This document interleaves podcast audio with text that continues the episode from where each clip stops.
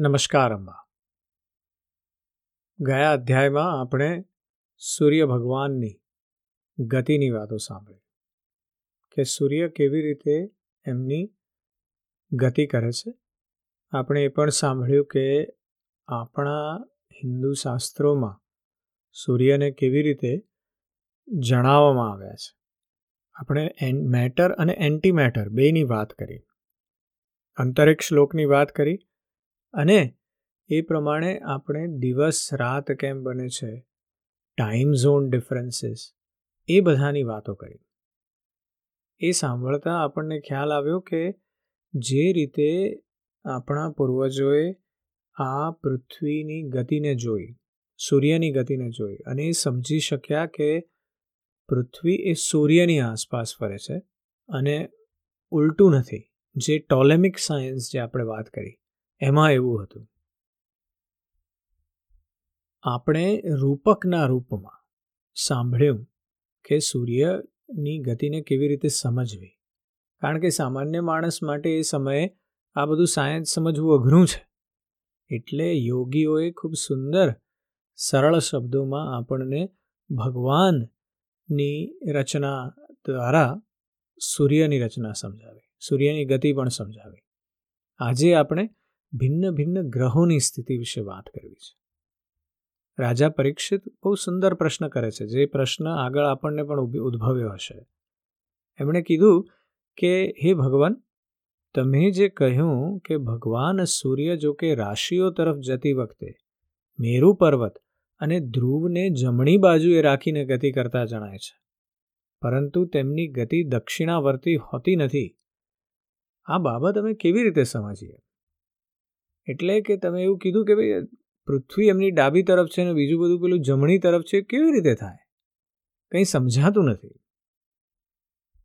સુખદેવજી એના ઉત્તરમાં કહે છે કે, હે રાજન, જેમ કુંભારના ઘૂમતા ચાકડા પર બેઠેલી, તેની સાથે ઘૂમતી કીડી વગેરેની પોતાની ગતિ, તેનાથી તે ચાકડાની ગતિથી ભિન્ન જ છે. કારણ કે તે જુદા જુદા સમયે તે ચાકડાની જુદી જુદી જગ્યાએ જોવામાં આવે છે. તેવી જ રીતે નક્ષત્રો અને રાશિઓમાં દેખાતા કાળચક્રમાં પડેલા ધ્રુવ અને મેરુને જમણી બાજુએ રાખીને ઘૂમનારા સૂર્ય વગેરે ગ્રહોની ગતિ વાત્સવમાં તેનાથી ભિન્ન જ છે. કારણ કે તેઓ કાળભેદે ભિન્ન ભિન્ન રાશિઓ અને નક્ષત્રોમાં જણાઈ આવે છે. વસ્તુસ્થિતિ એમ છે કે એ લોકો એ કળી ચૂક્યા હતા. આ મહાન યોગીઓ કે સૂર્ય જે છે એ આપણાથી નજીક છે અને પેલા જે બીજી બધી રાશિઓ અને એ બધું છે છે એ આપણાથી, એ સૂર્યથી પણ આગળ દૂર છે. તો હવે એને સમજાવવું કેવી રીતે? એટલે એમણે કીધું કે ભાઈ સૂર્ય એક રથ છે અને રથ પર સૂર્ય ગોળ ગોળ ફરે છે અને એનાથી પેલી બાજુ એટલે કે એને જમણી બાજુ રાખી પેલા નક્ષત્રોને એ ફરી રહ્યા છે. એનો અર્થ કે અહીંયા ડિસ્ટન્સ છે. અને એ એમને સમજાઈ ગયું છે કે આ કંઈક જુદી વસ્તુ છે. આ ડિસ્ટન્સ છે અને એ ડિસ્ટન્સ એમણે સમજી લીધું છે. વેદો અને વિજ્ઞાનો પણ જેમની ગતિને જાણવા માટે ઉત્સુક રહે છે, તે સાક્ષાત આદિપુરુષ ભગવાન નારાયણ જ સૂર્ય રૂપે લોકોના કલ્યાણ માટે તથા કર્મોની શુદ્ધિ માટે પોતાના વેદમય વિગ્રહ કાળને બાર માસોમાં વિભાજિત કરીને વસંત વગેરે છ ઋતુઓમાં તેમના યથાયોગ્ય ગુણોનું વિધાન કરે છે. એટલે સૂર્ય દેવતા જે છે એ પણ નારાયણનું પ્રતીક છે એવું સુખદેવજી કહે છે. એ આગળ કહે છે કે આ લોકમાં વર્ણાશ્રમ ધર્મનું અનુસરણ કરનારા મનુષ્યો ત્રણ વેદો વડે પ્રતિપાદિત નાના મોટા કર્મોથી ઇન્દ્ર વગેરે દેવતાઓ રૂપે અને યોગના સાધનોથી અંતર્યામી રૂપે તેમની શ્રદ્ધાપૂર્વક આરાધના કરીને સહેલાઈથી પરમપદને પ્રાપ્ત કરે છે. ભગવાન સૂર્ય સમસ્ત લોકોના આત્મા છે. તેઓ પૃથ્વી અને દ્યુલોકની વચ્ચે રહેલા આકાશ મંડળની ભીતર કાળચક્રમાં સ્થિત થઈને બાર માસોને ભોગવે છે, કે જેઓ સંવત્સરના અવયવો છે અને મેષ વગેરે રાશિઓના નામે પ્રસિદ્ધ છે. એમનામાંથી પ્રત્યેક માસ ચંદ્રમાનથી શુક્લ અને કૃષ્ણ એમ બે પક્ષનો, પિતૃમાનથી એક રાત અને એક દિવસનો તથા સૌરમાનથી સવા બે નક્ષત્રોનો બતાવવામાં આવે છે. જેટલા કાળમાં સૂર્યદેવ આ સંવત્સરનો છઠ્ઠો ભાગ ભોગવે છે, તેનો તે અવયવ એક ઋતુ કહેવાય છે. આકાશમાં ભગવાન સૂર્યનો જેટલો માર્ગ છે, તેનો અડધો તેઓ જેટલા કાળમાં પાર કરી લે છે, તેને એક અયન કહે છે. તથા જેટલા કાળમાં તેઓ પોતાની મંદ, તીવ્ર અને સમાન ગતિથી સ્વર્ગ અને પૃથ્વીમંડળ સહિતના પૂરા આકાશનું ચક્કર લગાવી લે છે. તેને અવાંતર ભેદે સંવત્સર, પરિવત્સર, ઈડાવત્સર, અનુવત્સર અથવા વત્સર કહે છે. અહીં બહુ એક સુંદર કલ્પનાનો ઉપયોગ કરીને આપણને સમજાવી રહ્યા છે કે આ સૂર્યની ગતિથી કેવી રીતે ઋતુઓ, વર્ષ અને બધું બદલાય છે. એટલે સૂર્ય ભગવાનની જે અડધી પરિક્રમા છે, એમના રૂટની, એ અડધી પરિક્રમા અયન છે, દક્ષિણાયન અને ઉત્તરાયન જેમ આપણે જાણીએ છીએ. એનો છઠ્ઠો ભાગ એ ઋતુ છે, કારણ કે બે બે મહિનાની એક ઋતુ છે.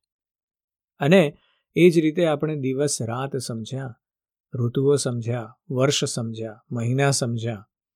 અને પછી સુખદેવજી કહે છે કે આ જ પ્રમાણે સૂર્યના કિરણોથી એક લાખ જોજન ઉપર ચંદ્રમા છે.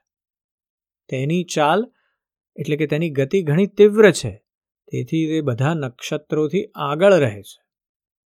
આ ચંદ્રમા સૂર્યના એક વર્ષના માર્ગને એક માસમાં, એક માસના માર્ગને સવા બે દિવસમાં અને એક પક્ષના માર્ગને એક જ દિવસમાં પાર કરી લે છે.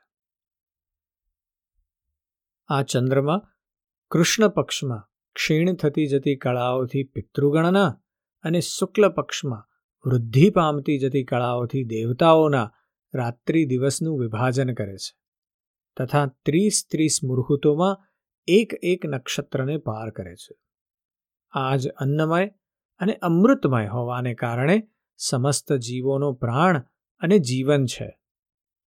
સોળ કળાઓવાળા આ જે મનોમય, અન્નમય, અમૃતમય, પુરુષ સ્વરૂપ ભગવાન ચંદ્રમા છે. એ જ દેવતાઓ, પિતૃઓ, મનુષ્યો, ભૂતો, પશુઓ, પક્ષીઓ, સરીસૃપો તેમજ વૃક્ષો વગેરે સમસ્ત પ્રાણીઓના પ્રાણોનું પોષણ કરે છે. તેથી તેમને સર્વમય કહે છે. ચંદ્રમાની ગતિ વિશે અહીંયા બહુ સુંદર વાત કરી છે. કે એમની ગતિ તીવ્ર છે, કેમ? કારણ કે પૃથ્વીથી નજીક છે. અને એટલે એ જે સૂર્યની આસપાસ પૃથ્વી જે ફરે છે, એ આખું જે ચક્કર છે, એ એક માસમાં પૂરું કરે છે. એટલા માટે આપણે લુનાર કેલેન્ડરને, ચંદ્રમા તરફના કેલેન્ડરને ફોલો કરીએ છીએ, હિન્દુ શાસ્ત્રોમાં. અને એમને સર્વમય કહેવામાં આવ્યા છે. કારણ કે જ્યારે એ પ્રકાશે છે, ત્યારે એની જે શીતળતા છે એ આપણને મળે છે. ચંદ્રમાંથી ત્રણ લાખ જોજન ઉપર અભિજીત સહિત અઠ્ઠાવીસ નક્ષત્રો છે. ભગવાને તેમને કાળચક્રમાં નિયુક્ત કરેલા છે.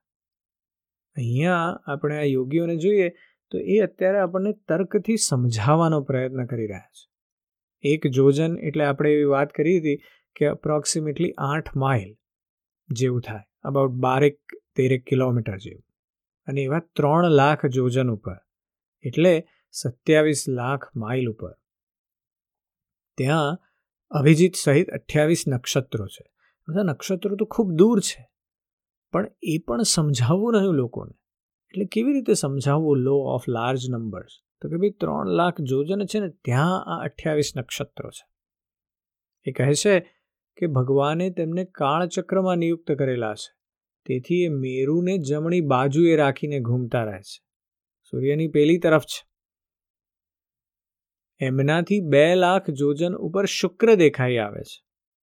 આ શુક્ર સૂર્યની તીવ્ર, મંદ અને સમાન ગતિઓ અનુસાર તેમની જ જેમ ક્યારેક આગળ, ક્યારેક પાછળ અને ક્યારેક સાથે સાથે રહીને ગતિ કરે છે.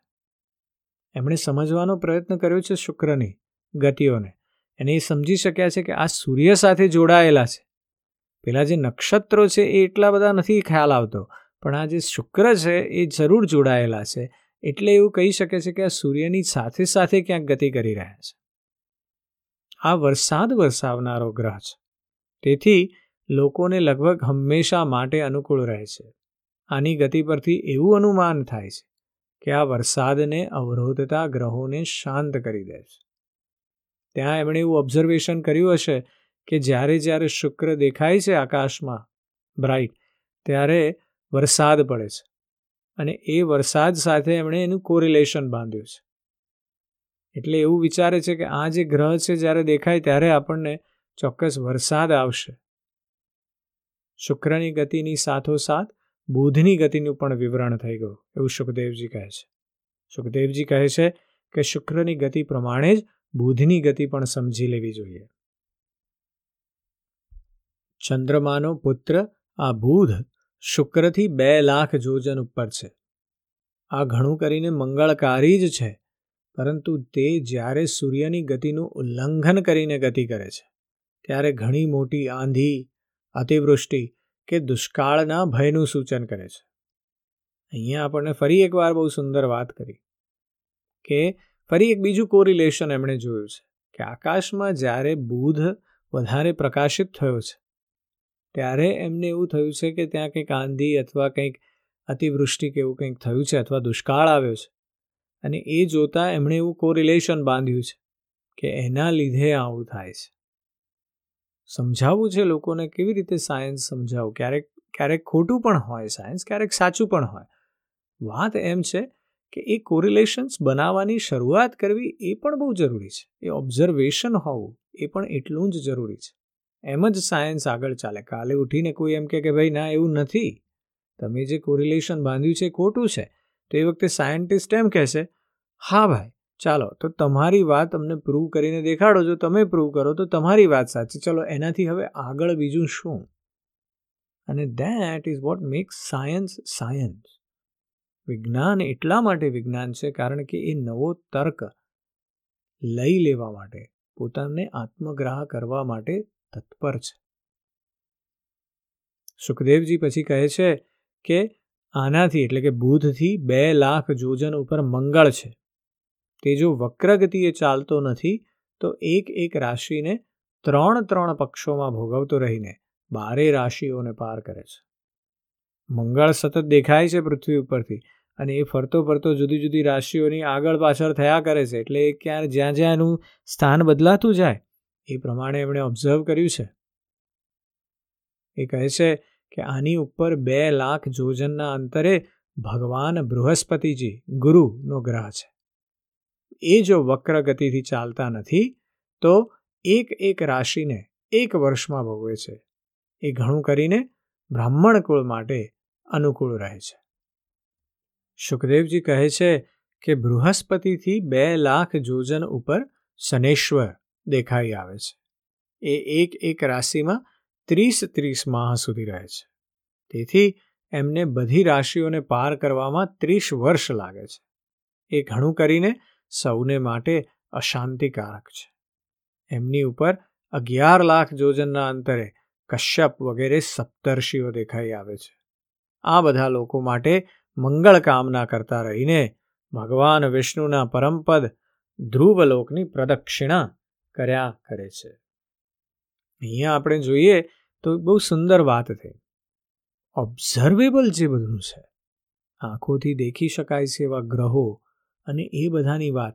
એમણે કેટલું ડિટેલ્ડ ઓબ્ઝર્વેશન કર્યું છે કે કયા ગ્રહને કેટલો સમય લાગશે આ ચક્કર પોતાનું પૂરું કરવામાં.